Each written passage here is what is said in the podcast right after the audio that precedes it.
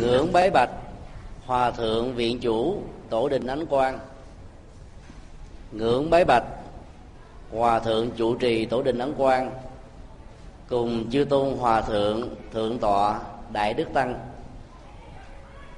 Kính thưa toàn thể quý hành giả, hôm nay là đêm rằm tháng tư, tháng trăng tròn ve sắc toàn thể tăng ni và phật tử trên khắp hành tinh. Long trọng tổ chức ba sự kiện trọng đại trong cuộc đời của đức phật. Ngày đức phật có mặt trên cuộc đời đản sinh. Ngày đức phật trở thành bậc đại minh triết và giác ngộ thành đạo. Và ngài đức phật vẫy tay chào với cuộc đời nhập vô dư niết bàn sau khi quá duyên đã được thành tựu đại lễ Phật đản Liên Hợp Quốc năm 2009 đã được tổ chức thành công tại thủ đô Bangkok, Thái Lan từ ngày 4, năm 6 tháng 5 năm 2009 vừa qua. Trưởng phái đoàn Giáo hội Phật giáo Việt Nam là Hòa thượng Thích Trí Quảng là viện chủ của Tô Đình Ấn Quang. Cùng đi theo đoàn, còn có um, chư tôn đức, lãnh đạo, giáo hội, các ban ngành trung ương và các chuyên đức ở các tự viện khác, bao gồm khoảng 50 vị và khoảng 110 Phật tử. Phái đoàn của Phật giáo Việt Nam đứng thứ ba trong số lượng người tham dự. Chỉ sau à, phái đoàn của Nhật Bản và um, Tích Lan đóng góp của phái đoàn Phật giáo Việt Nam tương đối ấn tượng trong lần tổ chức đại lễ Phật đản lần này. Thứ nhất, đó là phát biểu chính thức của hòa thượng, nói về tầm quan trọng của việc nối kết lãnh tụ phật giáo toàn cầu trong vấn đề à, ứng dụng các nguyên lý phật giáo nhằm giải quyết các vấn đề khủng hoảng mà xã hội đang quan tâm, bao gồm khủng hoảng chính trị, khủng hoảng tài chính kinh tế, khủng hoảng à, khí hậu và nhiều hình thái của hoảng khác trong xã hội. Chỉ khi nào mà tất cả chúng ta cùng hợp tác ở mức độ quốc tế và quốc gia với một sự cam kết, thì lúc đó đó, các khủng hoảng này mới có thể được giải quyết một cách tốt đẹp với hiệu quả rất cao. Ngoài ra, phái đoàn à, phật giáo việt nam còn có các vị tôn đức tham gia vào các diễn đàn với tư cách là thuyết trình viên, ta có tất cả là ba thuyết trình viên, tham dự à, diễn đàn về chính trị, diễn đàn về kinh tế, diễn đàn về à, dự án, một cái bộ nghi thức tụng niệm chung cho cả truyền thống Phật giáo. Và đó là một cái dấu hiệu rất là đáng mừng cho các hoạt động của phái đoàn Phật giáo Việt Nam. Đi hôm nay là đêm à, rất là quan trọng đối với à, Phật giáo và Phật tử nói chung. Riêng đối với các tín đồ phật giáo nam tông đó, đêm hôm nay là đêm tu khổ hạnh. Họ sẽ thức suốt đêm để hành thiền, quán chiếu, thực tập và cảm nhận được cái giá trị an lạc hạnh phúc như chính đức phật đã từng đạt được dưới cội cây vô thượng bồ đề đạo tràng nhân sự kiện này chúng tôi xin à, chia sẻ với à, toàn thể quý vị về đề tài vì sao tôi theo đạo phật?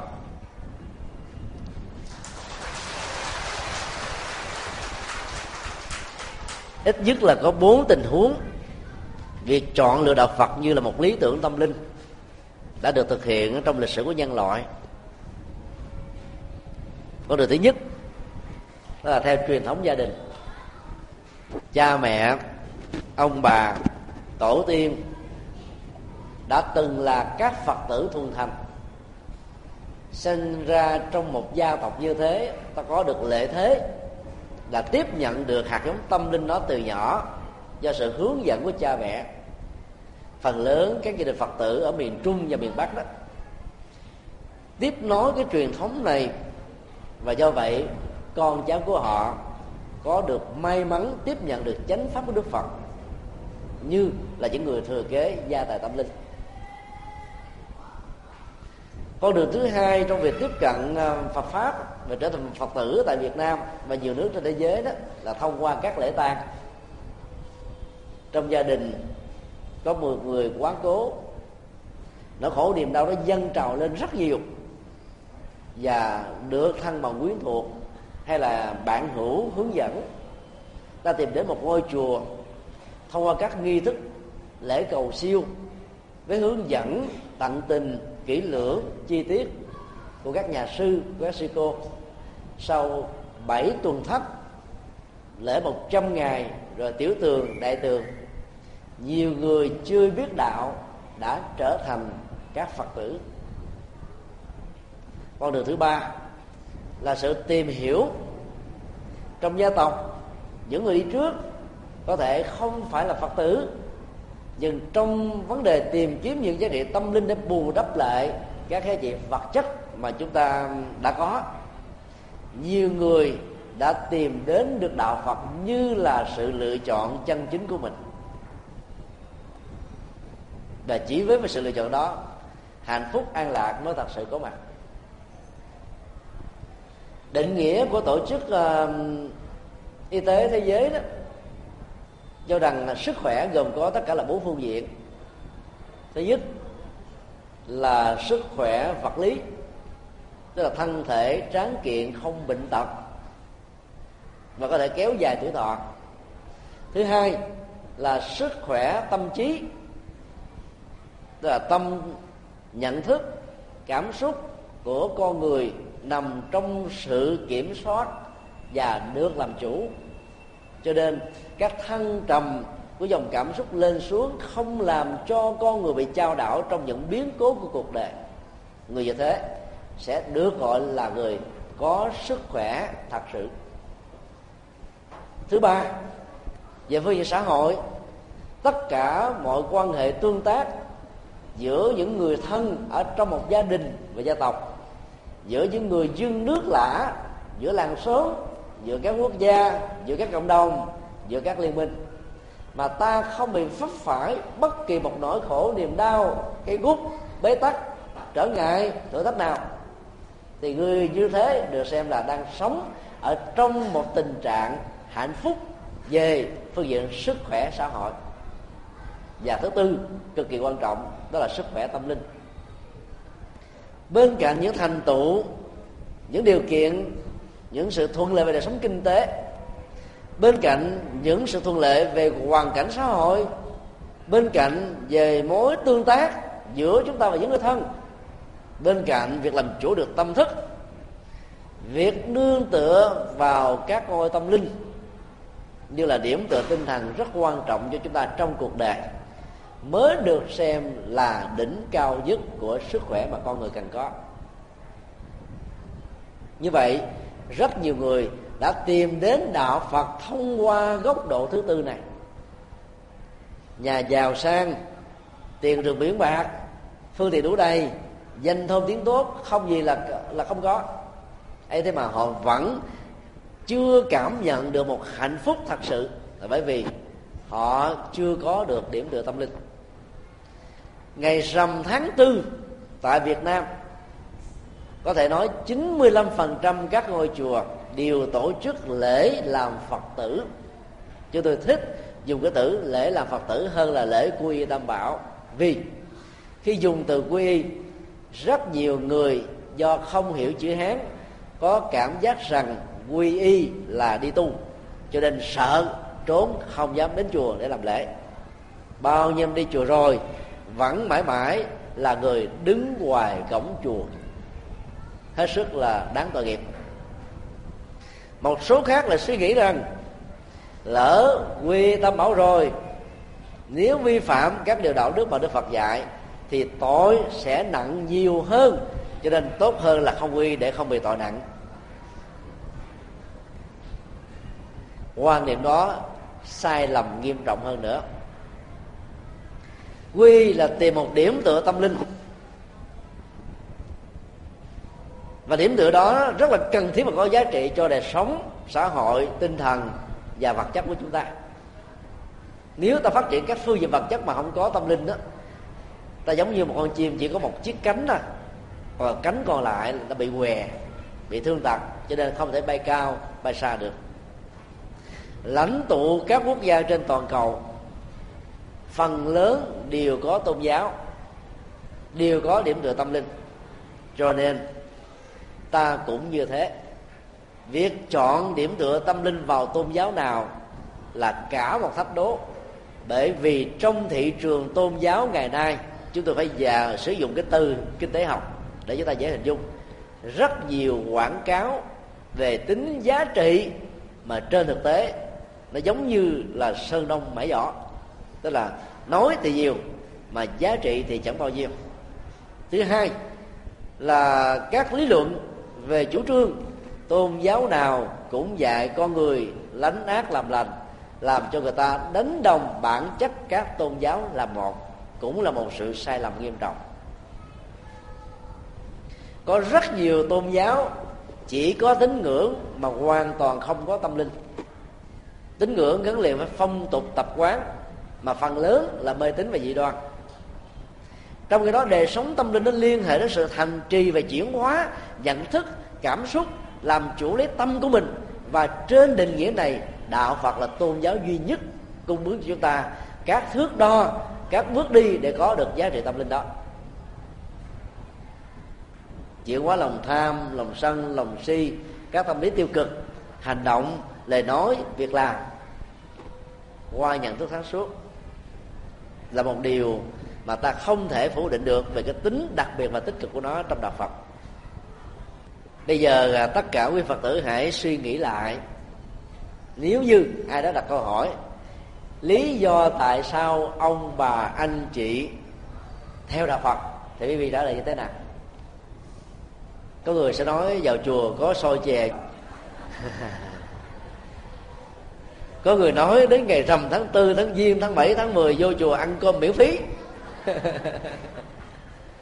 có người nói, vô chùa chùa rộng cửa mở muốn làm gì thì làm, không ai la rầy vợ mắng gì hết, thoải mái. Mắt trời ông địa có người nói, vô chùa tụng kinh, âm thanh, thư thư lắng, đi vào đời sống nội tâm làm cho mình giảm đi nỗi khổ, niềm đau. Có người nói con đường à, tu tập ở trong đạo phật rất là đa dạng và phong phú. Có nhiều phương pháp để hành trì, để đạt được một mục đích giống nhau. Cho nên vì quý trọng những giá trị đó, cho nên tôi phải chọn lấy đạo phật. Có người nói à, vì chồng tôi là phật tử, nên vì thương chồng cho nên tôi muốn trở thành phật tử, theo anh. Có người nói vì tôi chiều vợ tôi, làm cho vợ tôi hài lòng để tôi mới lấy được vợ tôi, cho nên tôi trở thành phật tử có nhiều lối trả lời khác nhau lắm. Mỗi người hãy tự suy nghĩ cho chính mình một câu trả lời thích hợp. Trong buổi chia sẻ ngày hôm nay đó chúng tôi uh, chủ yếu nhấn mạnh về các góc độ của những người khác tôn giáo với đạo phật. Trong quá trình tìm kiếm đã chọn đạo phật như là điểm tựa tinh thần cuối cùng và không bao giờ còn đổi thay nữa những người đó đó là có một cái uh, lý trí phân tích đánh giá bản chất ra đề của các tôn giáo trong đó có đạo phật. Nguyên lý học thuyết của các tôn giáo này về phương diện hành trì. Các lợi ích cũng như tác hại của tôn giáo đối với đời sống con người về việc xã hội chính trị văn hóa giáo dục như thế nào. Và cuối cùng đặt lên một bàn cân thì họ thấy cán cân nghiêng nặng hoàn toàn về phía đạo phật. Như nhà bác học Albert Einstein đã từng phát biểu. Nếu từ thế kỷ 20 trở đi, có một tôn giáo tạm gọi là tôn giáo hoàng vũ hay là tôn giáo toàn cầu, thì phải nói đó là đạo phật. Chỉ với đạo phật, phương diện tôn giáo này mới có thể đáp ứng được giá trị chân lý và khoa học đồng hành với tâm linh. Trong vì đó, theo ông, các tôn giáo khác đó chỉ đơn thuần là tín ngưỡng mà phần lớn là mê tín. Rất nhiều người ở phương tây từ bỏ tôn giáo gốc và sau khi tìm hiểu các tôn giáo khác đã chọn lấy đạo phật như là con đường lý tưởng mới. Dĩ nhiên, ở phương tây nó còn có một cái ảnh hưởng lớn của hai nhân vật. Thứ nhất là đức đạt lai đạt ma và truyền thống tái sinh của phật giáo tây tạng. Nhân cách vĩ đại của đức đạt lai đạt ma, các học thuyết về tái sinh cũng như cái lệ thế tiếng anh mà các nhà sư tây tạng đã sử dụng do tị nạn ở tại ấn độ trở thành một cái phương tiện truyền thông cực kỳ hữu nghiệm, làm cho thế giới phương tây dễ dàng hiểu được đạo phật bằng ngôn ngữ mẹ đẻ của họ hay là cái ngôn ngữ toàn cầu.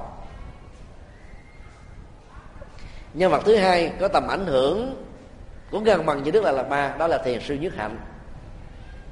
Bằng những uh, sách vở giới thiệu về đạo phật dưới một con ngôn ngữ hết sức là đơn giản dễ hiểu có hệ thống gắn liền với các phương diện của các ngành học hiện đại. Cho nên thành phần nào xã hội nào tiếp xúc với các tác phẩm của thiền sư nhất hạnh đều có thể thấy rõ được bản chất cây bồ đề của đạo phật. Mặc dù trong lịch sử, đây đó khắp nơi trên toàn cầu, nó bị phủ che bởi rất nhiều dây tùm gửi. Các nhà ấn độ học um, của đức, của anh đóng góp vào phương diện giúp cho phật giáo được biết đến ở phương tây là điều mà chúng ta không thể phủ định.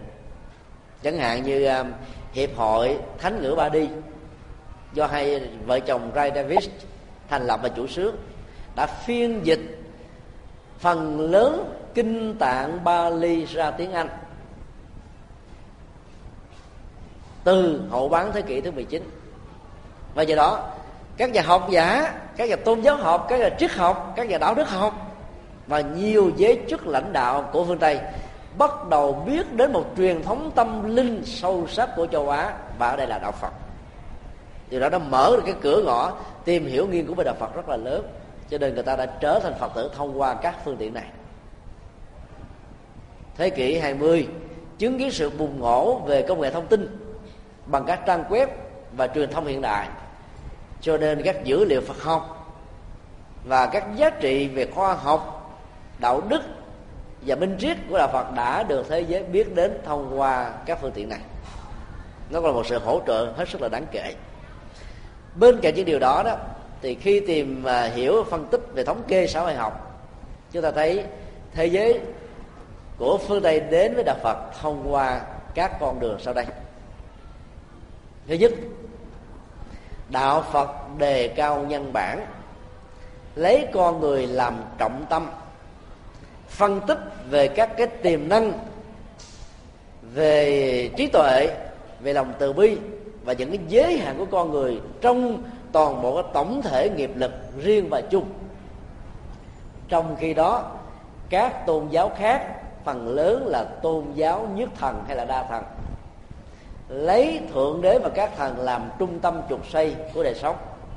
Và do vậy, cái tình trạng bị lệ thuộc vào các thần đó đã làm cho con người mất đi cái tính sáng tạo và đóng góp cho các phương diện tiến bộ và cần thiết của xã hội nói chung. Các tôn giáo phương tây, phương đông, cổ như là kim, đều cho rằng có một đấng sáng thế, tạo dựng ra sơn hà vũ trụ con người và dạng vật. Và đấng sáng thế đó là nguyên nhân đầu tiên của vũ trụ. Nếu ta hỏi tri nguyên về nguyên nhân nào đã dẫn đến nguyên nhân đầu tiên đó, thì câu trả lời của các tôn giáo này là đã gọi là nguyên nhân đầu tiên thì không có nguyên nhân nào đầu tiên hơn nữa. Cái là từ một cái điểm không hoàn toàn trở thành một cái có. Và vũ trụ này, con người phải sống theo một cái vận hành của định mệnh mà đấng thượng đế, tức là đấng sáng thế, gồm có ba chức năng toàn bi, toàn trí và toàn năng. Có thể làm hết mọi thứ cho con người vì hạnh phúc của con người nói chung. Học thuyết đó xem ra khá ấn tượng và hấp dẫn đối với quảng đại quần chúng mà kiến thức khoa học của họ đó chưa được nắm vững, chứa nhiều lý do khác nhau. Người ta đã đặt ra hình ảnh của thượng đế với ba năng lực, toàn năng, toàn bi, toàn trí, mà nếu ta phân tích ra đó, thì thấy nó chẳng có cái gì. Nếu thật sự thượng đế là toàn năng, thì có lẽ các thiên tai. Ví dụ, sóng thần, động đất, chiến tranh, bệnh dịch, chết chóc, tai nạn đã không thể nào xảy ra với con người vì theo học thuyết này, con người là con của thượng đế cơ mà. Nếu là đấng toàn năng, tại sao thượng đế không ngăn chặn cho những điều đó không được quyền xảy ra để bảo hộ cho con cưng của ngài đã đấng tạo? Nếu thượng đế là đấng toàn năng. Thì có lẽ trên cuộc đời này đã không có nhiều màu da sắc tộc khác nhau, kẻ da trắng, người da đen, kẻ da màu. Và họ đã ứng xử với nhau phân biệt giai cấp, chà đạp sức lao động, nhân phẩm của nhau để giành quyền lợi kinh tế và làm cho con người trở nên là khổ đau trong chiến tranh như lịch sử nhân loại đã từng chứng kiến thượng đế hoàn toàn bất lực trong gen di truyền của mình. Nếu ta nói rằng là thượng đế là đấng toàn à, toàn bi đó là tình thương đồng điều, thì ta không thể nào lý giải tại sao thượng đế lại cho phép con người ăn thịt các chủng loại động vật theo học thuyết vật dưỡng nhân, và cho rằng đó là lòng từ bi của thượng đế. Nếu các loài động vật các cây cỏ, sơn hà, vũ trụ đều do thượng đế tạo ra. Thì chúng đều được xem là con của thượng đế cơ mà. Đã gọi là con, thì con nào cũng phải bình đẳng như nhau. Đâu có lý nào thương đứa con này và xem nhẹ đứa con khác. Và do đó, cái được gọi là toàn bi của thượng đế chỉ là một lý thuyết cho thực tế, không có thực. Cái chết vẫn tiếp tục diễn ra. Đọc vào kinh thánh cổ ước và tăng ước của thi chúa giáo. Kinh cô răng của hồi giáo. Kinh của do thái giáo và nhiều tôn giáo khác. Ai bất tuân bất phục bất tùng thượng đế thông qua kinh thánh thì sẽ bị đọa vào quả ngục đời đời kiếp kiếp. Như vậy, cái tính toàn bi làm gì có? Ai theo mình thì được nâng đỡ ai không theo thì trù dập. Thậm chí là cho người đó bị khổ đau, thiêu đốt, cháy rụi. Từ kiếp này sang kiếp nọ mà vẫn chưa dừng. Cho nên cái cái gọi là tính toàn bi gọi là hoàn toàn không có. Còn bảo rằng thượng đế là toàn trí. Qua dự đoán của các kinh thánh là năm 2000 là năm toàn tận thế. Đã 9 năm trôi qua. Và thậm chí vài trăm năm nữa, vài ngàn năm nữa trái đất này cũng không có tận thế. Nó sẽ theo quy luật nhân quả trong thời thân của nó. Nó lệ thuộc rất nhiều vào các hành động bảo hộ hành tinh tập thể của các quốc gia, của các công nhân trên hành tinh, hay là chúng ta đang hủy hoại nó một cách có ý thức, chỉ vì cái quyền lợi kinh tế của quốc gia và của bản thân mình hay không. Như vậy, tính tuổi thọ của hành tinh không lệ thuộc vào thượng đế và do đó, thượng đế không nắm rõ được cái ngày nào là cái ngày tận thế của hành tinh này.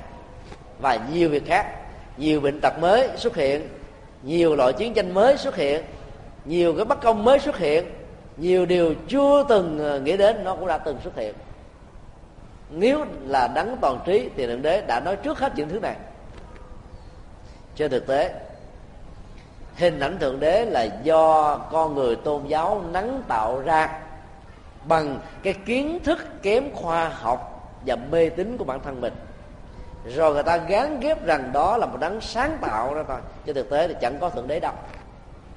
Trong kinh đức phật tuyên bố như thế này, nếu thượng đế là có thật, thì như lai liệt thượng đế vào cái hạng bất công tội lỗi.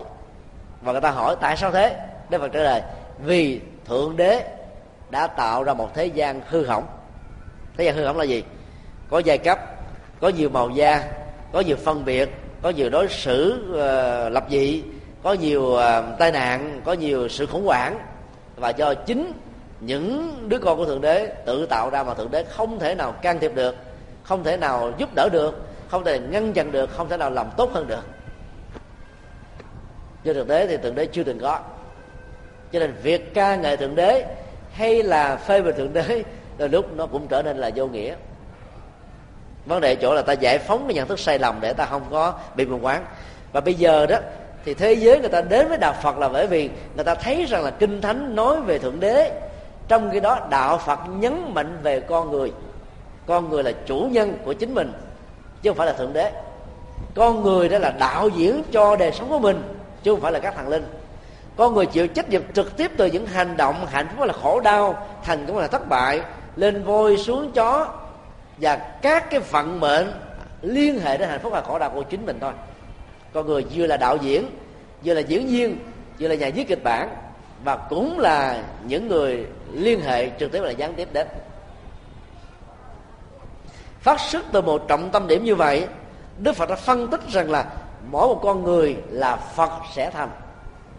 Cũng giống như là cái nụ hoa báo hiệu cho một cái hoa nở trong tương lai một em bé báo hiệu trở sẽ trở thành một người trưởng thành ở trong tương lai. Một cậu học sinh sẽ trở thành một cô giáo trong tương lai. Một hạt cát sẽ trở thành là một viên đá trong tương lai. Cái tính tiềm năng đó trở thành hiện thực hay không, lệ thuộc hoàn toàn vào cái khả năng tin tưởng năng lực của chính bản thân, cũng như là phương pháp khai thác nó như thế nào. Người ta không thể nào tìm thấy các lời dạy tương tự ở bất kỳ một tôn giáo nào. Ngoài đạo phật. Và đây chính là lý do mà thế giới phương tây đến với đạo phật nhiều. Vì thế giới phương tây trọng về khoa học, phát minh, khám phá và những cái đó nó đòi hỏi đến cái cái, cách thức đặt vấn đề. Chứ không thỏa mãn những giả định mê tín dị đoan. Đạo phật đã đáp ứng được những nhu cầu như thế. Lý do thứ hai đức phật đã tuyên bố trong rất nhiều bài kinh, ngài không phải là thượng đế, càng không phải là thần linh, cũng không phải là cái người có thể ban phước về giáng họa mà đức phật chỉ là một bậc thầy tâm linh chỉ đường, ngài tuyên bố trong kinh pháp cú. Trong đại dương luân hồi, mỗi người hãy tự mình lội vào bờ giải thoát. Trong nỗi khổ niềm đau, mỗi người hãy tự giải quyết và hướng đến an vui hạnh phúc chúng ta là hải đạo của tự thân. Và do vậy, hãy tự thắp đuốc lên mà đi.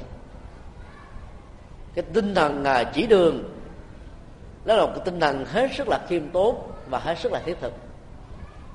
Rất nhiều tôn giáo đã chủ trương thần quyền định mệnh và cho rằng đó, chỉ cần giao khoán niềm tin vào thượng đế và các thần linh, mọi việc sẽ được giải quyết xong.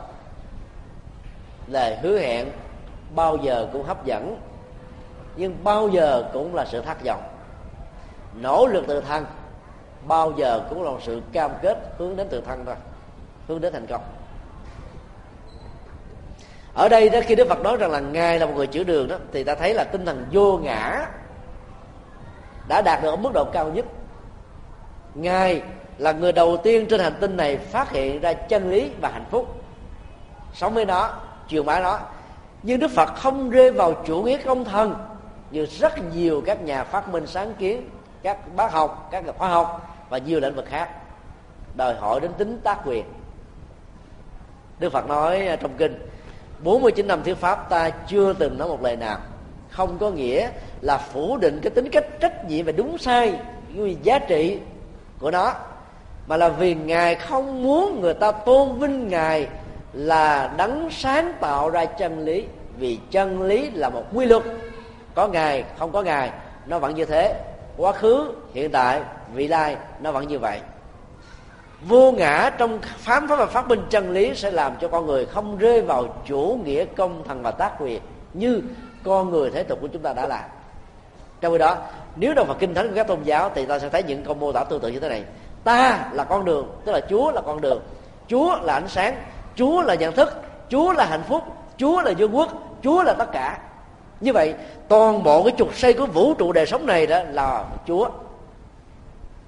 Chúa là bản lề. Trong khi đó đức phật nói trí tuệ là bản lề, trí tuệ là mẹ sinh ra các đức phật. Trí tuệ là người dẫn đường đưa lối. Và đức phật sở dĩ được gọi là ngồi trên đường vì ngài đã đạt được trí tuệ. Tất cả chúng ta với tư cách tiềm năng cũng sẽ có được trí tuệ trong tương lai hai tuyên bố này là khác nhau hoàn toàn. Tuyên bố của các tôn giáo khác đó, để buộc con người phải vì lệ thuộc hòa thuận đến và các thần linh vĩnh viễn. Trong khi đó tuyên bố của đức phật đó khích lệ chúng ta giải phóng cách nô lệ các thần linh để chúng ta có được cái tự do dân chủ thật sự cho chính bản thân mình. Và khuynh hướng này nó hoàn toàn thích hợp với khuynh hướng dân chủ ở trên toàn cầu hóa trong bối cảnh hiện nay. Điều thứ ba các mô tả của kinh điển cho thấy đức phật làm hướng về à, từ bi. Không chỉ đối với con người trên nền tảng của học thuyết hòa bình không sát sanh, mà còn thể hiện tình thương đối với các loài động vật, các gia súc, môi trường sinh thái, cỏ, cây, hoa, lá, trời, mây, non, nước. Ba khủng hoảng mà thế giới đang quan tâm liên hợp quốc đòi hỏi các quốc gia phải có trách nhiệm cam kết thực hiện để giảm thiểu cái ảnh hưởng tiêu cực của nó đối với cộng đồng đó là khủng hoảng chính trị giữa các đảng phái. Ví dụ như thái lan phe áo vàng phe áo đỏ bây giờ có thêm phe áo trắng. Chỉ trong vòng có chưa đầy hai năm mấy đề thủ tướng vừa lên rồi lại xuống. Biến động chính trị đó đã làm cho đất nước này đi vào cái khủng, khủng hoảng kinh tế nghiêm trọng bên cạnh cái khủng hoảng tài chính toàn cầu. Không phải vì thái lan mà nhiều quốc gia khác đang bị khủng hoảng đảng phái chính trị trong nội bộ của mình khủng hoảng về à, kinh tế là một điều nhức nhói. Chỉ trong vòng 18 tháng kể từ à, giữa năm 2007 cho đến à, tháng giêng năm 2009 cái cuộc sụp đổ à, thị trường chứng khoán của phố Wall Hoa Kỳ và sự sụp đổ của hệ thống bất động sản tại Hoa Kỳ đã kéo theo cái sự ảnh hưởng tiêu cực của các nước nằm trong nhóm G7 sau đó là nhóm G8 và nhóm G20 mà Hoa Kỳ là một đối tác chiến lược quan trọng nhất và lãnh đạo quan trọng nhất của các nhóm này. Và từ đó, gần như là nhóm này đã nắm toàn bộ 85% cái nền kinh tế của toàn cầu, dẫn đến cái sự khủng hoảng nghiêm trọng. Dù sao đi nữa, thì hai loại khủng hoảng chính trị và kinh tế có thể phục hồi được nếu chúng ta có phương pháp luận vững chãi và cam kết của các chính phủ một cách khôn ngoan trong khi đó, khủng hoảng khí hậu là điều nhức nhối nhất. Là khó có thể ngăn chặn được nó lắm. Toàn cầu hóa, hiện đại hóa, công nghiệp hóa là chủ trương của các quốc gia đang phát triển. Nhưng càng nhấn mạnh và đạt được đỉnh cao của sự phát triển này chừng nào, thì đồng lúc đó, ta làm cho tầng ozone sẽ bị vỡ đi. Tuổi thọ của hành tinh này sẽ được giảm thiểu, sự sống sẽ bị mất đi dần và hai chục năm sau, cho đến 50 năm sau, một phần ba của hành tinh sẽ bị chìm vào trong nước. Hai tảng băng lớn nhất ở bắc cực và nam cực sẽ chảy tuôn ra và cuốn phân đi 35% các quốc gia trên địa cầu này.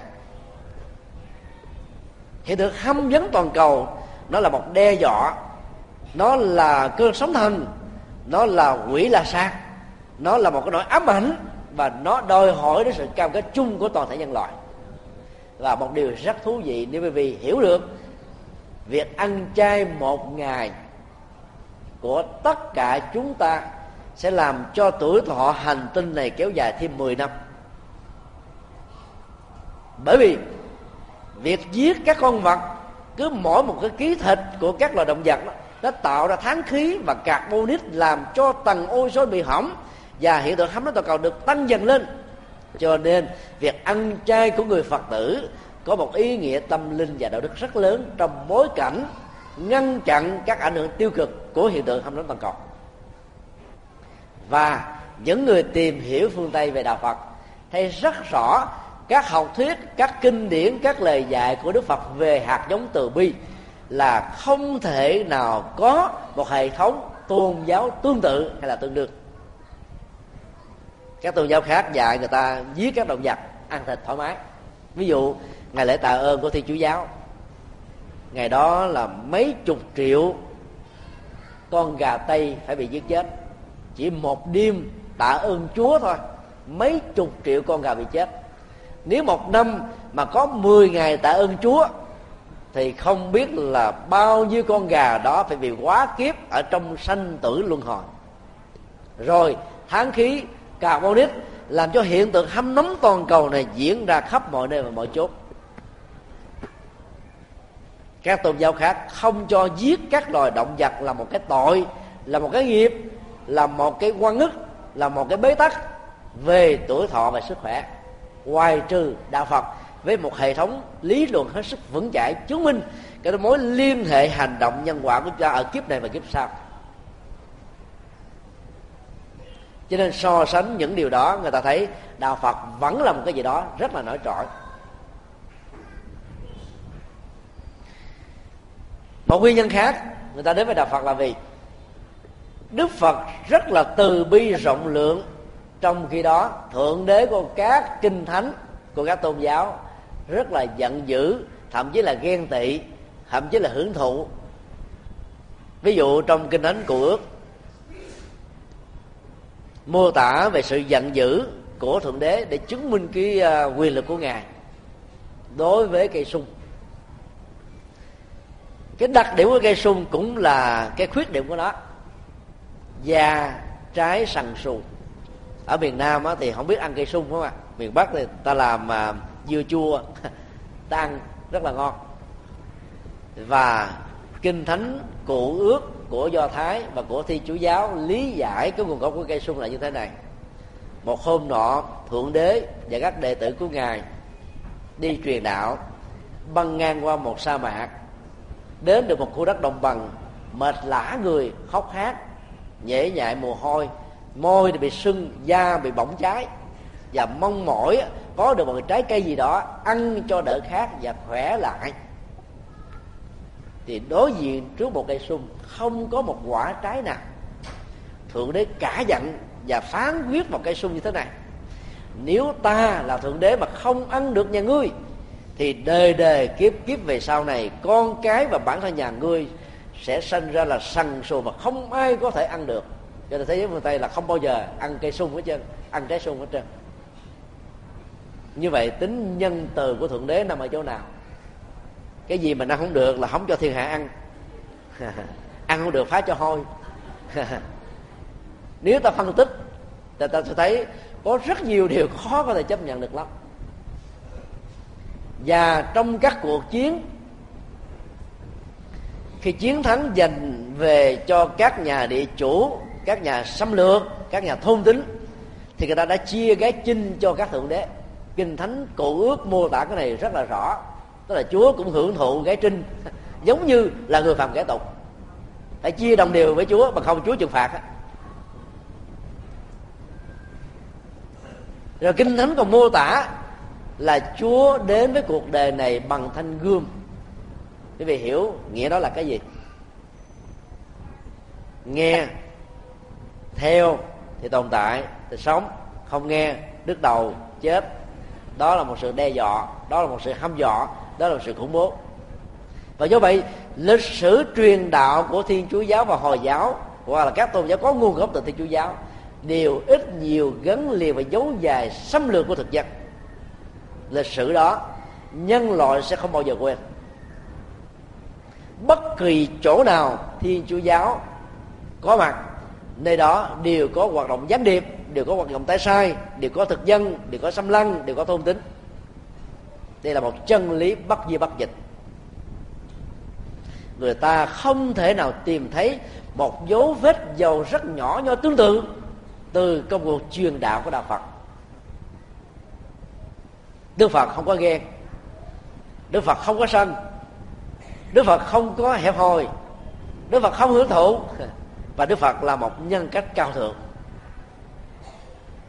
Vợ đẹp, con sinh nhà cao, cửa rộng với tư cách là đông cung và trở thành làm vua trong tương lai, ngài không màng hy sinh cái hạnh phúc của riêng gia đình mình để tìm lấy giá trị tuệ giá tâm linh cao thượng phục vụ cho tất cả mọi loài chúng sinh. Là so sánh về nhân cách cuộc đời của đức phật, thích ca lịch sử và các đấng chúa của các tôn giáo khác đó, thì ta thấy là nó sự khác nhau cả trời và vực, ngày và đêm, ánh sáng và bóng tối. Do đó, người ta đã từ bỏ một cách mạnh dạng đối với các tăng vô gốc mà họ đã đi đã đi đến với đạo phật. Trước đây đó, ai tuyên bố cái gì khác với kinh thánh là bị đưa lên giàn quả mà theo cho đến chết. Quý vị biết cái sự tích Galilei phát minh ra các quy luật của vũ trụ, mà được sống còn là phải tuyên bố láo thì đứng trước giàn quả phải nói đúng với kinh thánh à. Kinh thánh nói, trái đất này là một mặt phẳng bầu trời là một tấm dung do đó vũ trụ này theo theo uh, Galilei đó nó nó có hình trái đất này nó có hình bầu dục. Nó vận hành theo cái quỹ đạo của nó. Mà ai nói khác là phải bị chết thôi được gọi là dị giáo được gọi là tà giáo. Và phải xử tử hết sức là nghiêm khắc. Ngay cả trong tôn giáo của họ thôi ba bốn chục ngàn những người theo tin lành đã bị thiên chúa giáo giết chết tại pháp vào thế kỷ thứ 15 16 và nhiều cuộc thánh chiến cũng chỉ vì những cái quan điểm đó mà mà ra. Trong người đó người ta không thể nào tìm thấy bất kỳ một hành động tương tự dù chỉ là nhỏ từ phía đạo phật. Cho nên rất nhiều tín đồ đến với thiên chúa, đến với các tôn giáo nhất thần vì sợ đó, sợ bị trừng phạt. Chứ không phải là vì cảm kích, thích thú. Bây giờ thế giới phương tây đang mở cửa tự do ngôn luận và tự do dân chủ cho nên đó là người ta không còn binh bích được. Cái nào chân lý, nó phải công bố là chân lý. Cái nào phi chân lý là người ta phải phủ định nó thôi. Rồi thế giới phương tây đã đi đầu về vấn đề này. Chính vì thế mà người ta đã từ bỏ đạo. Một phần ba các ngôi chùa Việt Nam, trong cộng đồng Việt Nam ở hải ngoại khắp năm châu, trong số gần 500 ngôi chùa có mặt, thì có khoảng 180 ngôi chùa có nguồn gốc từ nhà thờ của Thiên Chúa giáo và tinh lành bán đi. Vì người ta đã không đi nhà thờ nữa, không đủ tiền trả nợ, cho nên các linh mục, các mục sư phải bán nhà thờ. Và các thầy của mình mua lại nhà thờ để có giấy phép hoạt động tôn giáo công cộng. Bởi vì xin phép lập một ngôi chùa ở hoa kỳ khó gấp ba chục lần so với nước cộng sản việt nam. Thủ tục rất rối vô cùng. Tại sao người ta đã phải bỏ nhà thờ? À, bởi vì người ta phát hiện ra quá nhiều điều mà ta không thấy thích hợp nữa tại sao người ta đã đến với đạo phật? Bởi vì nó như là một sự lựa chọn mới. Mặc dù không ai khích lệ, họ tự tìm hiểu và họ tự đến. Một góc độ khác, đạo phật nhân thăng hoa, nhân phẩm và nhân cách của con người xem con người là tối ưu trong các loài động vật. Con người có được trí tuệ, có được đạo đức, có được ngôn ngữ, có được hành động. Có thể thực hiện được những gì con người muốn, biến các ước mơ trở thành một hiện thực. Phát huy đạo đức ở mức độ cao nhất để trở thành những bậc thánh. Trong các loài động vật không thể nào có một loài tương đương. Mặc dù chúng ta biết, loài cá heo đó có chất xám đó nhiều gấp nhiều lần so với loài người. Thông minh rất nhiều lần so với con người nhưng vì chúng bị nghiệp, không có đôi tay để có thể thực hiện được những gì chúng muốn. Không có một hệ thống ngôn ngữ hoàn chỉnh để truyền đạt giáo dục lại cho các thế hệ đi sau không có đôi chân để có thể đi ở trên mặt đất làm những việc khó làm. Và do vậy, chúng bị giới hạn trong thế giới của nước. Và do đó, giàu trí tuệ và nhận thức của loài cá heo giỏi rất nhiều lần so với con người. Chúng vẫn được xem là dưới con người và đạo phật đã đề cao đến vai trò con người ở mức độ cao nhất. Trong khi đó, rất nhiều các tôn giáo nhất thần và đạo thần xúc vật hóa con người. Đạo ai cập, các thần linh, nửa người, nửa thú. Thân người, đầu thú là chuyện rất là thường tình. Và họ xem đó là biểu tượng rất là linh thiêng. Đạo ấn độ giáo, các thần linh quan trọng nhất là tồn tại dưới hình thức là các con thú ví dụ thằng Hanuman tức là thằng khỉ, thằng rắn, được xem là biểu tượng của thượng đế. Do đó quý vị thấy là các nhà thờ, các đền thờ của ấn độ giáo là thờ khỉ, thờ rắn là vậy. Rắn là tượng trưng cho sự hủy diệt và đây là cái phương diện hăm dọa thứ ba của thượng đế theo ấn độ giáo.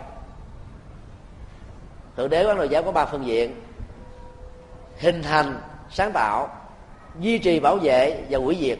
Như vậy thành công cũng do thượng đế, mà thất bại cũng do thượng đế, phước cũng do thượng đế, mà hậu quả tiêu cực cũng do thượng đế mà ra. Cho nên làm người ta phải sợ sợ người ta phải cúng cúng người ta phải tin tưởng tin tưởng người ta không dám đặt vấn đề.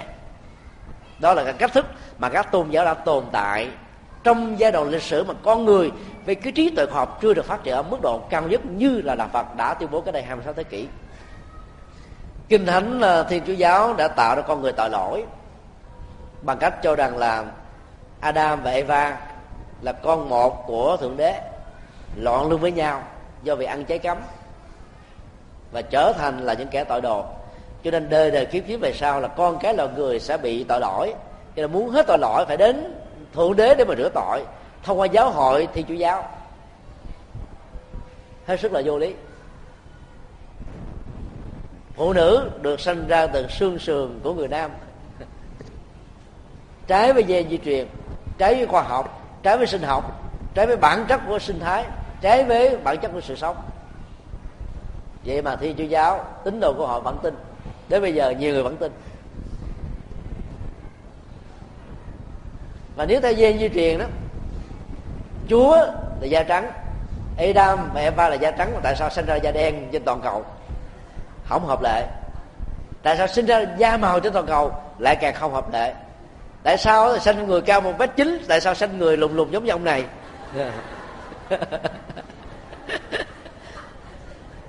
Tại sao sinh ra người rất là mảnh trai, có người thì xấu xí vô cùng? Do đó chúng ta thấy nó có rất nhiều điều phi phi lý. Sở dĩ người ta phải tội lỗi quá con người để cho con người bị mặc cảm tội lỗi.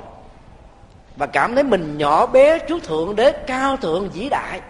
Và do vậy người ta không dám đặt vấn đề đó chính là cái cách vô minh hóa con người. Trong khi đó, đạo phật đã phân tích ngược lại. Chính vì vô minh, cho con người bị khổ đau.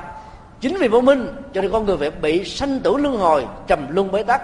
Chính vì vô minh mà con người gần như là mất hết các nhân phẩm, giá trị và các lệ lạc mà con người cần phải có. Xứng đáng để có, thông qua các con đường chân chính. Một bên đó là phủ định con người trong khi đó đạo phật là nâng cao phẩm chất của con người lên. Cứ con người đừng nên mặc cảm tội lỗi. Cứ con người đừng nên sợ những quá khứ mà hãy xây dựng làm mới hiện tại để cải tạo tương lai của mình, để thay đổi dần mình của mình. Thiên chúa giáo gọi các tín đồ là con chiên. Con chiên là con vật, ngu ngu khờ khờ khảo khảo. Kêu gì làm đó? Không có trí thức, không có ý chí, không có tư duy. Còn đức phật chưa bao giờ gọi con người là súc vật. Chẳng những thế mà đức phật còn nói là các loài động vật đều có phật tính là thành phật trong tương lai.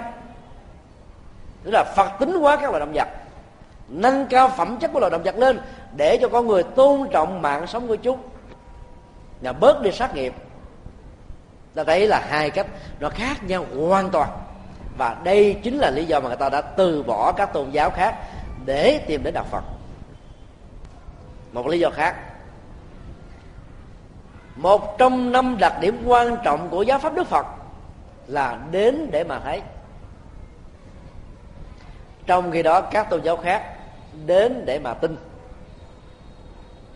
Và niềm tin của các tôn giáo là mù quáng, không được quyền đặt vấn đề. Ai đặt vấn đề là thách đố lại quyền lực của thượng đế. Một cái được xem là bất khả xâm phạm còn đức phật dạy, ai đến với như lai mà không chịu đặt vấn đề là người đó là người sẽ có thể phỉ bán như lai sau này. Cho đức phật dạy trong kinh kalama. Đừng nên vội tin một điều gì, chỉ vì điều đó được ghi lại trong kinh điển. Ý đức phật khi lại chúng ta phải sử dụng lý trí, nhận thức, phán đoán đâu là đúng, đâu là sai, đâu là tốt, đâu là xấu, đâu có lệ, không có lệ và thấy khi nào nó có giá trị mới theo thôi chứ phải là ta theo đại, theo a vua, theo ăn theo theo vì sợ hãi, theo vì áp buộc, theo vì dụ dỗ, theo vì hỗ trợ kinh tế, vân vân. Mà theo vì thấy rằng đây là con đường duy nhất để ta có được hạnh phúc. Chứ không có một sự lựa chọn nào khác. Đến để mà thấy như một sự mời gọi nhân chứng chân lý. Đức Phật không bao giờ kêu à, Phật tử phải tin vào quý thầy, tuyệt đối. Không thần tượng quá quý thầy. Mà hãy quan sát quý thầy, Tu tập hành trì có à, đúng với lời dạy Phật dạy hay không. Hướng dẫn phật tử tu tập có phù hợp với lời dạy đức phật không? Nếu đúng, ta theo. Không đúng, ta không theo. Không có tình trạng là mù quáng. Không có tình trạng là tôn sùng cá nhân. Mà chỉ có tình trạng là tôn sùng chân lý vì nó là giá trị muôn đời đến để mà thấy thì ta thấy bằng con mắt nhận thức. Nó khác với con mắt phàm kẻ tục. Mắt phàm này cận thị hai độ, bỏ mắt kiến ra, không thấy gì hết rồi. Già già sáu chục tuổi trở lên là nhìn xa mới thấy, chứ nhìn gần là thì rối mù. Chưa nói đến là loạn thị hay là thị lực kém là thua. Còn những người mù là lại càng không thấy nữa. Trong người đó, thấy bằng nhận thức của nhân quả, thấy bằng trí tuệ, thấy bằng sự sáng suốt dầu không có con mắt, ta vẫn phán đoán chuẩn xác với bản chất của thực tại. Đang là, đã là, và đang diễn ra xung quanh chúng ta. Đến đến đến với đạo Phật để mà thấy, là thấy bằng cái nhận thức sáng suốt đó đó. Và ở đây đó, Đức Phật cũng muốn dạy chúng ta là đừng đến đạo Phật vì có thiện cảm với ông thầy, vì có thiện cảm với một cái chùa, vì có thiện cảm với một cái Phật sư nào đó. Rất nhiều Phật tử chúng ta rơi vào cái tình huống này cho nên sau này bắt mãn với ông thầy bắt mãn với sư tô bắt mãn ngôi chùa đó, vẫy chay ra rào với đức phật luôn, nói thôi, con không dám theo ngài nữa, ngài ơi. Con của ngài để tự cứu ngài, con không khoái, con không ưa. Cho nên cho con hai chữ bình an. Như vậy ta đành lòng vẫy tay trào với quyền lệ an vui hạnh phúc của chính mình. Ta phải đến với phật bằng giá trị chánh pháp của đức phật.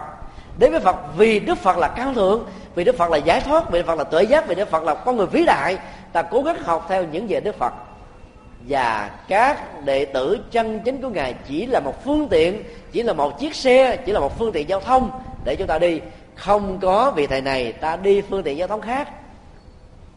Cho nên, ngay cả nơi nào mà không có chư tăng hành trì, đạo phật vẫn tiếp tục được tồn tại. Phải đến với đạo phật bằng một nhân chứng, đến mình mà thấy như thế, chứ phải đến với tin như các tôn giáo khác các tôn giáo khác thì dày đẩy dãy đầy các huyền thoại các đức tin và các cái chiếc bánh vẽ về một thiên quốc mà hoàn toàn không có thật ở trong thế giới hiện thực. Vì tin tưởng vào một thiên quốc cho nên rất nhiều người đã bán nước quốc gia của mình. Nhiều người theo các tôn giáo nhất thần và, và đa thần cho rằng quê hương của họ là đất nước chúa trời sau khi chết, họ sẽ được tái sinh. Hưởng nhan đức chúa đời đời. Cho nên họ đã sẵn sàng bán đứng cái quyền lợi dân tộc, quyền lợi quốc gia. Trong khi đó, đạo phật dạy hoàn toàn ngược lại. Phải lấy cái quyền lợi dân tộc lên làm đầu và xem nó như là một trọng ân không thể nào không đền đáp. Ba trọng ân còn lại là ơn cha mẹ, là ơn chúng sinh, là ơn các thầy cô hay là ơn các nhà tâm linh bất cứ một người nào mà bỏ quên bốn trọng ăn này thì chưa xứng đáng là một con người xã hội. Chỉ có thể đáng gọi là một con người vô minh thôi, một con người phân nửa, chưa trọn vẹn. Đạo lý nhà phật dạy chúng ta lấy quốc gia làm cái hệ quy chiếu. Dầu đi nơi nào, ở đâu còn phải lấy cái tinh thần dân tộc yêu nước làm đầu để bảo hộ biên cương bờ cõi và đấu tranh cho quyền lợi độc lập và giải phóng dân tộc ngay cả trong điều đạo đức thứ nhất, không được giết người. Vẫn có một sự khai mở cho phép. Trong lúc xã tắc lâm nguy, tất cả mọi phật tử đều phải có trách nhiệm. Thề vàng son nhất của đạo phật là lý và trần, nhất là đề trần.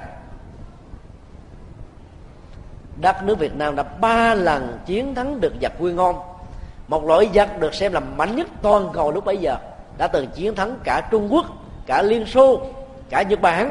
Ấy thế mà phải bại trận trước người việt nam nhỏ bé và phương tiện kinh tế vũ khí hết sức là đơn sơ. Cái gì đã tạo ra được sự chiến thắng quy hoàng đó? Đó là tuệ giác của đạo phật. Đó là trách nhiệm yêu nước của đạo phật. Và lý và trần là hai giai đoạn lịch sử mà đạo phật đã làm cho việt nam trở thành một cương quốc thật sự về mọi phương diện, bao gồm văn hóa và giáo dục tâm linh, vân vân. Đạo phật không hứa hẹn chúng ta những chiếc bánh vẽ, vì đạo phật chủ trương hiện tại lạc trú. Tất cả mọi hạnh phúc cần phải được xây dựng và đạt được trong đời sống hiện tại này. Lúc chúng ta đang khỏe mạnh, để chúng ta có thể hưởng được nó, cảm nhận được nó, sống với nó tiêu qua đó biến chúng trở thành làn da thớt thịt không khí để thở, thực phẩm để măng, áo quần để trang sức. Hết sức là thiết thực. Còn phần lớn các tôn giáo khác là hứa hẹn sau khi chết thôi. Hiện tại không được ăn vui thì hạnh phúc. Ở trong tương lai làm sao có? Vì tương lai được xây dựng trên hiện tại, theo hệ thống nhân quả hiện tại không tu tập thì làm sao tương lai được giải thoát? Bởi vì giải thoát của tương lai phải nằm ở trên lòng bàn tay của hiện tại. Đạo phật dạy chúng ta rất là thiết thực. Mơ tưởng có một nghìn con gà trong tương lai không quan trọng bằng cách làm thế nào để có một quả trứng gà cỏ trống và có một con gà mẹ đẻ ấp hoặc một hệ thống nhiệt tương tự để cho trứng gà này trở thành một con gà con mong mỏi rất nhiều thành quả trong tương lai không quan trọng, mà quan trọng là tạo dựng hạt nhân có ý nghĩa trong đời sống hiện tại này để ta vui với nó với những giá trị nhân văn, nhân đạo đạo đức và tâm linh. Dầu cho tương lai không có mặt, dầu cho kiếp sau không có, dầu cho nhân quả không có đi nữa, việc làm thiện, tu đức, tạo phước, giúp đỡ xã hội công bằng và nhổ đi nỗi khổ niềm đau cho con người vẫn có một ý nghĩa rất là đáng trân trọng và tán thán. Biết bao nhiêu huống hồ, tất cả kiếp sau, nhân quả là những hiện tượng vật chất và tâm linh có thật. So sánh những điều như thế, rất nhiều người đã chọn lấy đạo phật. Một lý do khác, đạo phật chủ trương sự khoan dung tôn giáo. Và không bao giờ hăm dọa rằng từ bỏ đạo phật sau lễ quy y sẽ bị đọa địa ngục, sẽ bị trừng phạt, sẽ bị là tai biến, sẽ bị bệnh hoạn, sẽ bị chết, bắt đắc kỳ tử. Như rất nhiều các tôn giáo khác đã làm như thế, cho ta sợ mà. Có rất nhiều người trước đây, trước khi đến với đạo phật đó, đã từng là tín đồ của các tôn giáo khác. Và ngay cái ngày làm lễ bắp tít, ngay cái ngày làm lễ tín đồ, họ đã tuyên thệ trước chúa của họ rằng, từ đây cho đến đời đời tiếp kiếp, nếu con phản bội chúa, con từ bỏ chúa, con từ bỏ đạo, thì cho con chết không toàn thân, cho con bị đọa địa ngục đời đời kiếp kiếp. Và do vì thề thốt như thế, cho nên rất nhiều người sau này nhận chân ra đạo phật là con đường chân lý mà vẫn không dám theo. Chúng tôi xin đưa ra một ví dụ, nếu đây là một cái gốc nước độc và mình nói như thế này, tôi hứa tôi sẽ uống nước độc này. Nếu như tôi từ bỏ, cái người đã tạo ra cái chất nước độc. Chỉ có người ngu mới giữ lời hứa đó thôi. Không à nước độc cần phải bỏ chứ. Chứ sao giữ lời hứa đâu chi? Trước đây, do vì chưa có trí tuệ, ta đến với các tôn giáo do niềm tin mê tín. Dù có những cái lời thề thốt rất là nặng ta vẫn biết rất rõ là các lời thề thốt đó nó không có bất cứ một hậu quả gì xấu cho đời sống của chúng ta. Bây giờ mình gặp được chân lý, mình đến với chân lý, thì ta sẽ được an vui hạnh phúc nhiều hơn chứ đâu mà sợ. Chứ trước đây sống ở trong cái không gian có cặp nít và mình hứa với một người nào đó là tôi thà chết ở trong cái phòng cặp nít này chứ tôi không thèm ra về ngoài oxy để mà sống. Bây giờ có người kéo mình ra, chẳng lẽ mình không chịu ra? Do đó quý vị cứ mạnh dạng đến với đạo phật mà không sợ bất kỳ một sự trừng phạt nhân quả nào. Bởi những lời hứa sai lầm trong quá khứ. Và một câu hỏi khác đặt ra nếu lỡ này sau này đó, tôi bỏ đạo phật vì tôi thấy đạo phật không hấp dẫn thì tôi có bị tội lỗi như là lời tiêu thể trong các tôn giáo không? Câu trả lời cũng hoàn toàn không. Tuy nhiên có một điều mà ta không phải suy nghĩ. Đó là liệu mình có cam đoan từ bỏ cái quyền lợi an vui hạnh phúc cho bản thân của mình hay không? Chánh pháp đức phật như là không khí, như là dưỡng chất, như là giá trị, như là những cái cần thiết không thể có trong cuộc đời. Mà bây giờ mình lại đành đoạn vẫy tay chạm với nó thì mình hết sức là dạy dột, biến mình trở thành nạn nhân của nhận thức sai lầm thôi. Nếu có chăng là chừng đó. Đạo phật dạy chúng ta về lòng khoan dung tôn giáo ở trong điều quy thứ hai đó, nếu là điều nương tựa tâm linh thứ hai, nó có hai vế. Từ nay cho đến trọn đề con xin nhận chánh pháp của đức phật làm thầy, nguồn tự giác và từ bi. Con xin phát nguyện rằng là con sẽ không đi theo bất kỳ một tôn giáo nào khác nữa. Nhưng sau khi tìm hiểu rồi, quý vị sẽ nhận ra một điều là không có cái nào có thể hơn được đạo phật đâu. Nếu quý vị thấy cái gì có thể hơn đạo phật, quý vị có thể từ bỏ đạo phật không sao hết á chúng tôi dám cao đoan với vị điều đó. Các đức phật đã từng cao đoan như vậy. Ở trong kinh trường bộ, đức phật nói như thế này. Ngoài đạo phật, không có sa môn đích thực. Sa môn tức là những người tu chân chính á. Ngoài tướng diệu đế, không có sa môn đích thực. Ngoài bát chánh đạo, không có sa môn đích thực. Hay nói cách khác, tu theo nhân quả, hành trì theo tứ diệu đế, là sống theo bát chánh đạo thì một người phàm mới trở thành một bậc thánh. Còn đi theo các tôn giáo khác giàu giá trị quảng cáo đã được bơm phòng gấp mấy trăm lần, thì giá trị hiện thực của nó cũng chỉ là Giêsu hay là âm mà thôi. Nhưng đạo Phật là không chủ trương à, là khuyến mãi hay là sơn đông mãi giỏ. Bởi vì hữu xạ tự nhiên hương trong khi đó, các tôn giáo khác răng đe, bỏ đạo có nghĩa là tiên chiến với thượng đế. Bỏ đạo có nghĩa trở thành là cái kẻ con chiên ngoài đàn. Bỏ đạo là kẻ mất hết tất cả những cái giá trị. Và bỏ đạo khi chết á, là linh mục không đến tụng kinh cho không đến cầu nguyện cho để cho người đó chết chết dở chết cay chết đắng đáng chịu. Hay bởi vì không biểu em biểu không chịu nhận chúa làm đấng cứu rỗi cho mình thì trong khi đó đạo phật thì hoàn toàn khác người ta không chấp nhận đức phật, phủ định đức phật, phê phán đức phật chửi rủa đức phật. Nhưng về sau này nhận chân rằng đức phật là người chỉ đường sáng suốt và muốn phát tâm quy ngưỡng, ngài vẫn giang tay tiếp dẫn như thường. Thậm chí, ngay cả trong tình huống có rất nhiều người chưa giác ngộ ra như là đề bà đạt đa, đức phật vẫn thọ ký cho thành phật trong tương lai cơ bản cho nên sự rộng lượng, sự độ được trong tình huống này đó, nó làm cho con người thực tập theo, hành trì theo và trở thành tôn giáo của tín đồ đạo phật, sẽ là một con người hết sức là cao thượng, rộng rãi và không bao giờ có bất kỳ một trở ngại gì khi tiếp xúc, giao lưu với tất cả các tín đồ, tất cả các tôn giáo khác. Đó là cái điểm đặc biệt mà đạo phật có.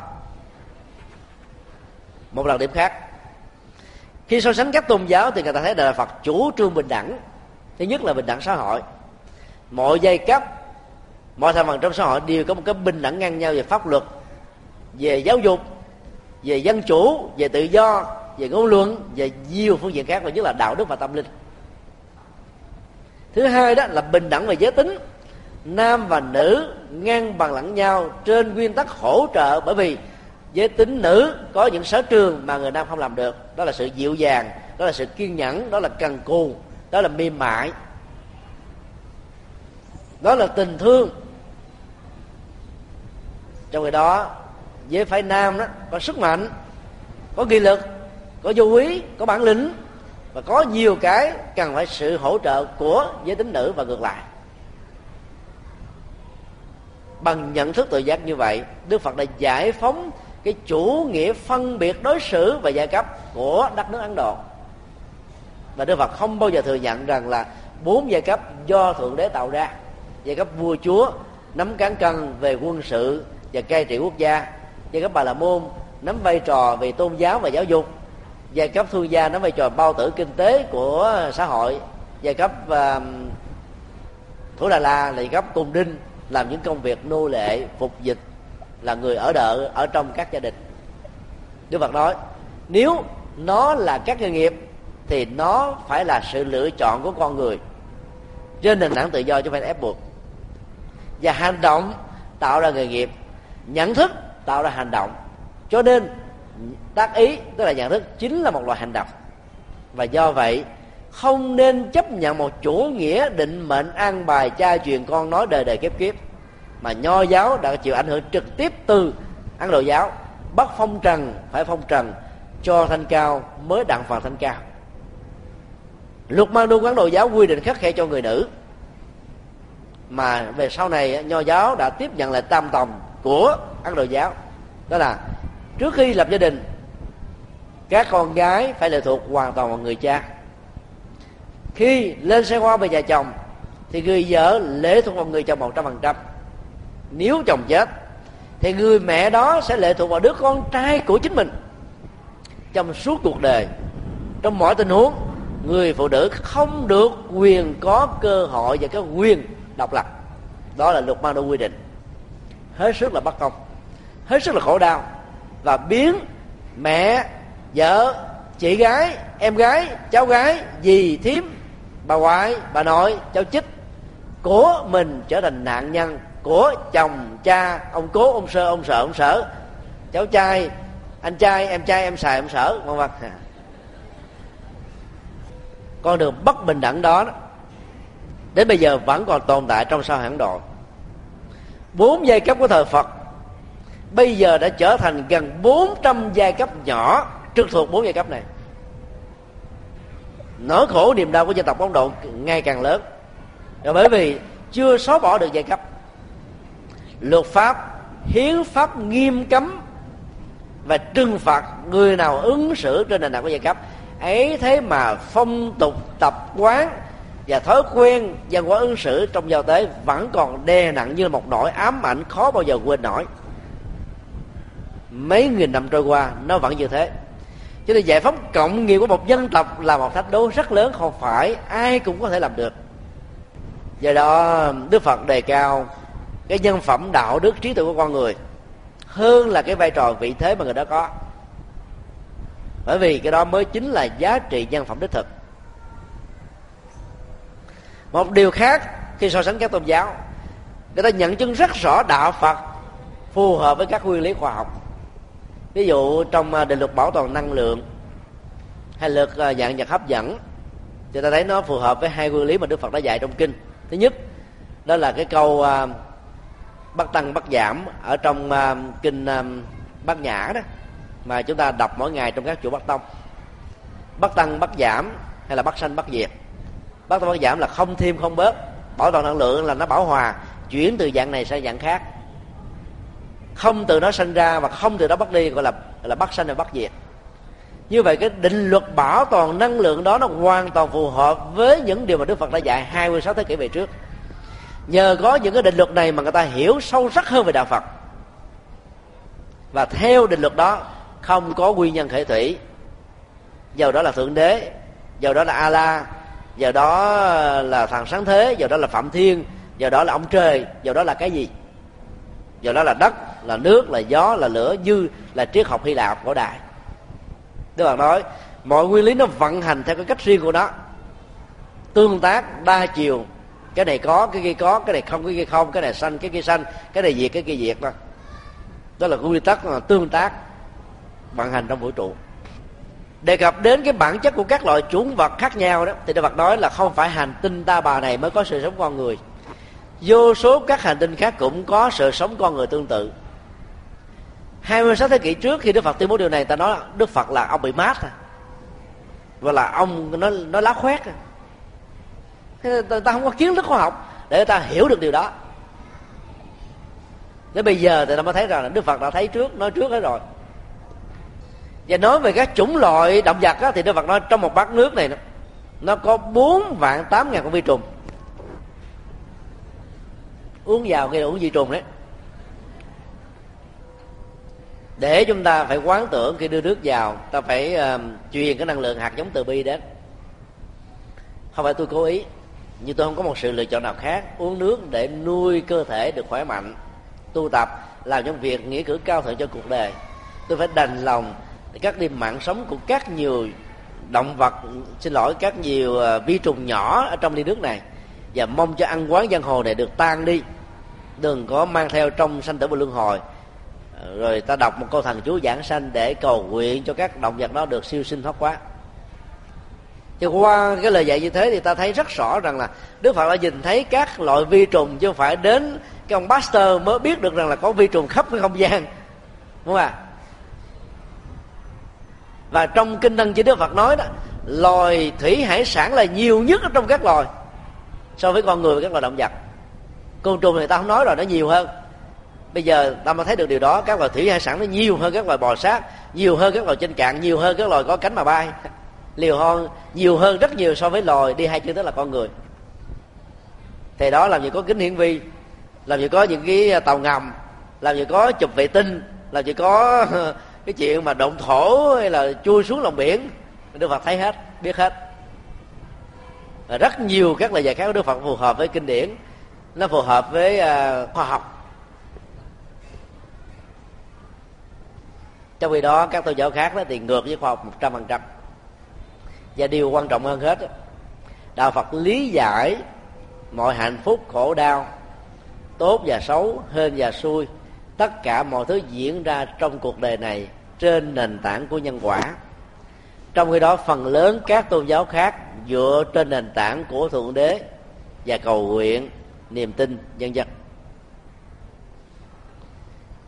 Các pháp môn trong đạo phật đều dựa trên tứ diệu đế. Pháp môn nào, sự hành trì nào mà rời bỏ tứ diệu đế thì không còn là đạo phật chân chính nữa tứ diệu đế là hai lớp nhân quả. Thứ nhất là bế tắc. Quả được đưa lên hàng đầu, tạo cho chúng ta có một cơ hội gây trồng cái bản lĩnh nhận thức, không được đào tổ khỏi thực tại khổ đau. Nhờ đó, ta mới phanh ra được manh mối của bế tắc và khổ đau này là cái gì? Để vượt qua. Đó là nguyên nhân. Thứ hai là lớp nhân quả của an vui hạnh phúc nếu trong cuộc đời này có khổ đau, chỉ cần có nhận thức sáng suốt thì ta có con đường để thoát nó và có được kết quả đó là. Như vậy, đạo phật không bao giờ tuyên truyền yếm thế bi quan trốn trại cuộc đời như nhiều người đã lầm tưởng và hoặc cố tình hiểu sai. Trong bốn đế mà ta chỉ nhớ có một sĩ thôi. Tức là khổ đế. Tứ đế mà vẫn có khổ đế đó đạo phật bi quan ống thế sao được? Cái quy trình của y khoa ngày nay đó, ta dựa vào tứ diệu đế và có một giải pháp tương tự. Thứ nhất là phải chẩn đoán ra được bệnh là cái gì. Ta phải có máy scan, máy x quang máy cộng hưởng từ, rồi máy ct rồi máy cắt lớp và nhiều loại máy ờ, siêu âm để ta mới biết rất rõ là cái nguyên nhân dẫn đến cái chứng bệnh mà người bệnh nhân này đang gặp phải là cái gì cái đó là gì? Thừa nhận khổ đau và tìm ra nguyên nhân, tức là hai đế đầu tiên. Mọi người nào bị xỉn xỉn sai sai cái nhớ con sĩ.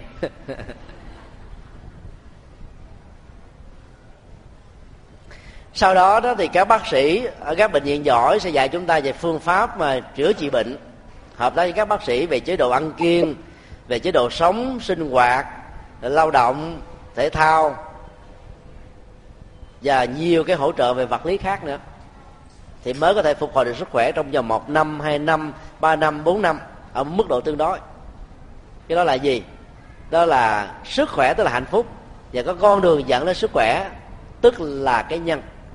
Thì nó hoàn toàn phù hợp với niết bàn và con đường đến đó. Tất cả mọi giải quyết vấn đề từ kinh tế, chính trị, văn hóa, giáo dục cho con người cá nhân hay con người xã hội, cho cộng đồng hay là quốc gia, mà rời bỏ nhân quả thì không bao giờ thành công được cái gì hết đó.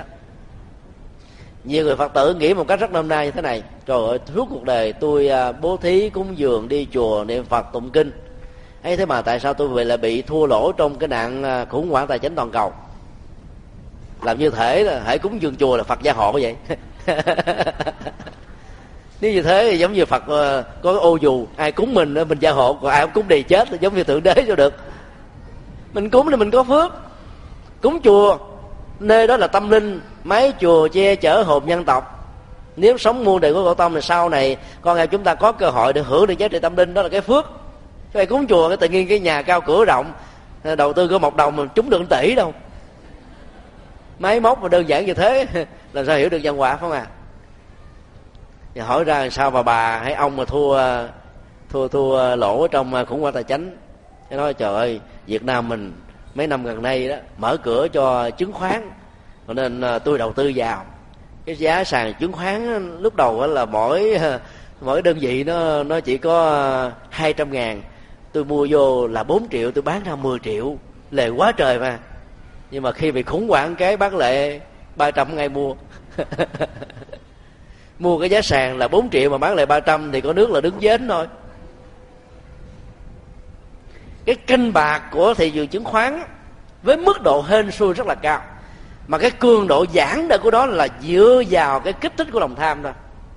Trước đó một giờ có thể là tỷ phú, triệu phú, sau đó một giờ có thể trắng tay và thậm chí là chết mà còn mang nợ đi theo kiếp sau nữa. Với những sự tức tối, với những sự sân hận, với những sự tiếc nuối với những nỗi khổ niềm đau mà nhiều kiếp chưa chắc là tháo mở được. Cho nên có nhiều người mới sinh ra là bị lãnh cảm rồi, là vậy đó. Là bị sợ hãi rồi, bị khủng hoảng rồi, là bởi vì lúc chết nó liên hệ những thứ này. Rồi có người bị thua lỗ, hỏi sao thua lỗ? Có ông bà đó, bà đầu tư kinh tế, bà cần vốn. Ngân hàng á, hiện nay việt nam cho có à, tám phần trăm thôi, năm. Mà bà này phải cho 18 phần trăm. Gấp à, hơn ba lần dạy gì mà không làm cái đầu tư vào. Mỗi tháng ta cũng trả lãi. Trả được vài tháng mới tháng sao quỵt luôn. Hỏi sao quỵt? Bởi vì thua lỗ tiền đâu trả. Tức là họ không có khả năng thanh khoản và thanh toán ngân hàng làm sao gia hàng cho vay mượn nợ được. Cho nên phải đi dụ dỗ những người bạn của mình. Bằng cách đó là cho cái khoản lãi cao hơn. Mà đốp một tay lừa nổi tiếng thế giới cũng đi bằng cái chiêu này. Cái gì ít đó, nó bền hơn là lợi nhiều đấy. Đầu tư vào ngân hàng nếu quý vị có đầu tư đó hoặc là lỡ đầu tư phải chọn vào các ngân hàng của nhà nước. Lỡ có phá sản, nhà nước giang tay, nâng đỡ các nhà hàng, các ngân hàng tư nhân, phá sản là nhà nước giết luôn. Chính sách nhà nước nào cũng thế thôi. Do đó, tất cả những pháp môn mà hứa hảo đó đều là pháp môn không đáng tin. Quảng cáo nào cũng phải trừ khấu hao bảy chục phần trăm về cái tiền đầu tư vào nó. Cái giá trị thật nó rất ít còn nhân quả thì không còn quảng cáo. Làm ít thì hưởng ít làm nhiều thì hưởng nhiều. Làm đúng phương pháp á, thì kết quả nhanh mà làm sai phương pháp là không có kết quả cứ đi lòng vòng hoài thôi không đến được. Tất cả đều do nhận thức của chúng ta mà ra. Và đây là cái tuyên ngôn cũng là cam kết của đức phật. Nói tóm lại vì sao tôi theo đạo phật đó là một dấu hỏi rất là lớn. Và chúng tôi đề nghị quý vị xử lý nó như là một công án của thiền tông vậy quý vị hãy tự kiểm định cho chính mình. Tại sao tôi theo đạo phật? Tại sao tôi theo đức phật? Tại sao tôi là phật tử? Và hàng loạt các lại sao như thế thì quý vị sẽ tự có câu trả lời. Còn những phật tử thuần thành tại chùa ẩn quan này và tại đất nước việt nam này đến với đạo phật bằng nhiều con đường khác nữa. Mọi người tự suy nghĩ để tìm ra câu giải đáp cho chính mình. Nam mô bổn sư thích ca mâu ni phật.